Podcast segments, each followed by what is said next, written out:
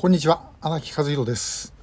えー、今日はちょっといくつかあのお知らせです、えー、まず2月3日ですけれどもえー、予備役ブルーボンの会の朗読劇プラスシンポジウム、えー、福山で行います、えー、福山の駅から歩いて8分のビンゴ五国神社。の3周年をお借りしてやる予定になっております。私も今回初デビューというか、まあ、あの配役ではありませんがナレーター、としてですねあの参加をいたします、えー、で今回はあの予備役ブルーリボンの会のメンバーだけではなくて、えー、田中稔さん、まあ、劇中では田代充ですけれども役がですねあの、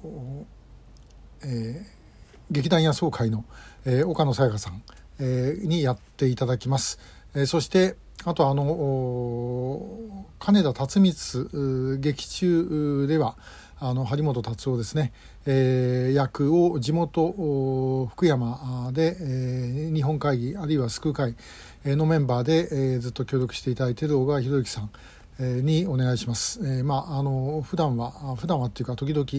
えー、世紀末みたいなあの格好する人なんですけども、まあ、あの今回役者としてのデビューというか、まあ、そんな感じになるかなと思います。えー、ぜひあのお近くの方ご参加ください。まあ、今回ちょっと、えー、ライブは難しいかなと思うので、えー、まあ、あの録画できれば後でまた流しますけどもできればちょっと来てみていただければというふうに思います。えそれからもう一つこれ調査会のこのチラシなんですが、えこのチラシですね、え今新しいやつを作ってます。で、え今月中にはまできますので、えま、それをまた使っていただければと思うんですが、その前に、え今ですね、事務所の中にまだ、え3000枚ぐらい、あのチラシがあります。で、えもし使っていただける方あれば、あのどんどん出しますので、えこれもともと無料ですから、え大丈夫です。それから、あのポスター、については、えー、今まであの100円プラス送料でお送りしていたんですけれども、まああのえー、値段、まあ、あの今のポスターは、まあ、あと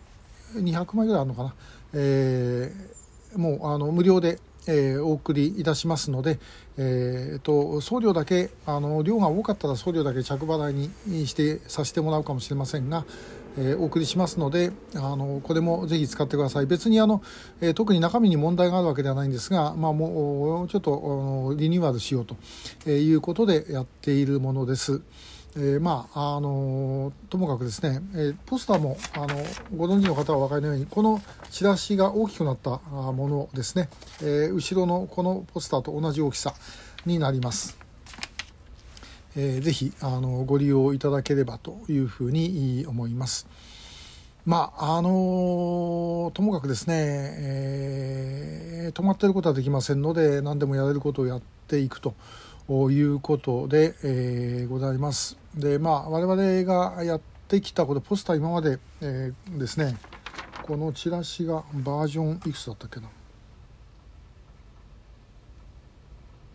25ですね、えー、そんなやっちゃったんですね。まあ、あのまさかですねこんなにやり続けるというふうに思わなかったもんで、まあ、ともかくまずその全体がどうなのかというのを見てもらいたい、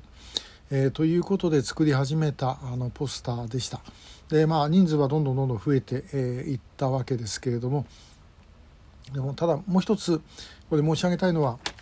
ここに乗っかってるご家族は基本的にはあの大部分の方はもうご家族の了解のもと、え、にですね出しているものです。えー、まあ、そうではない場合というのは例えば小泉健三さんとかですねご家族と連絡取れないんだけどももうこれは間違いないという方の場合はそういうのを使ってますけども、まあ、ほとんどはあのご家族からの申し出あるいはご家族の了解によって出しているものです。でも我々考えなければいけないのはですねこの外にいる人たちなんですね今後ろに書いてあります。これ警察の発表が約900名。で我々のリストが約470名。で我々のリストはまあ大体900の中に入っていると思われます、まあ、警察のリストであの非公開の方の場合我々誰が入っているのか分かりませんから、えー、で中にはあのうちのリストで非公開なんだけども警察のリストであの県警のホームページ見ると出てくるっていう人もいます。まあ、いずれにしても大体入っているだろうというふうには思います。でもこの中で見つかる方もいるわけですね時々。で、えー、まあ我々のリストの中で約前にもお話ししましたが1割ぐらいの方が、まあ、見つかっていると、まあ、50人ぐらいですね、えー、ですから520のえー、中で50人ぐらい、まあ、約1割弱ぐらいの方があの見つかっている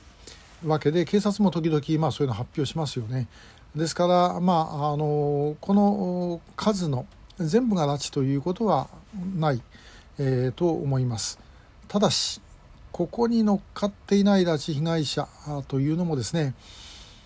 私は相当の数いるんじゃないかなというふうに思ってます。えでそれはどういう方かっていうとまず一つはですねあの小泉健三さんを狙った時にそうしようとしたあるいは原忠明さんとかですね、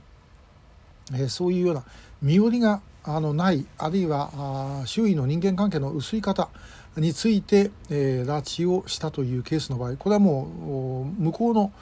意図自体がですねともかく拉致をしてもわからないようにしたい。でそのためには人間関係がない方がいいわけでそういう人を狙ってるわけですね。成功すればどうなるかというと誰も気が付かないということになってしまいます。え、で、えー、そういう方あるいはですねもう地方に行くとよくいろいろ話聞くんですがご家族があの拉致かもしれないと思っても名乗り出ない。という方がおられます。これ仕方ない部分もありますね。周りの方にもですね、やはりこう拉致されたかもしれないというと、近所の目がどうなるかということを考えてしまったり、えー、というようなことでですね、まあ、あの人によっては、えー、外国行ってるとかですねそういうふうに言ってあの親戚にも知らせてないというケースがどうもあるようです。で、えー、そうするとこれらの方々拉致だったとしてももうこのリストの中には上がってこないということになります。警察のリストの約900っていうのはまああのこれ我々、えー、ちゃんと聞いたことありませんけどもまあ大部分はご家族からの申し出によって、えー、受け取ったものだと思います、まあ、一部には警察が独自で情報を入手して入っている人がいるのかもしれませんけどもおそらくそれはごく一部ですね。大部分はご家族からの、えー、声があったと、まあ、そもそもですねこれうちの470が先に出てるんですね。で要はあのしかし政府認定は17しかいない。と、まあ、あのなんだこの数はっていうような話になってきてですね、えー、もっとやってますって出したくてこれが出てきたと、まあ、そういうえー、パターンです。でまあでもいいんですよ。もうあのそうやって出てそれで調べた方がいいんだからあのいいに間違いないんですけども、えー、まあ、ともかくでもこの枠よりもさらに外。我々自身も知らない、えー、そういうケースがあるんだということは私たちしっかり認識をしておかなければいけない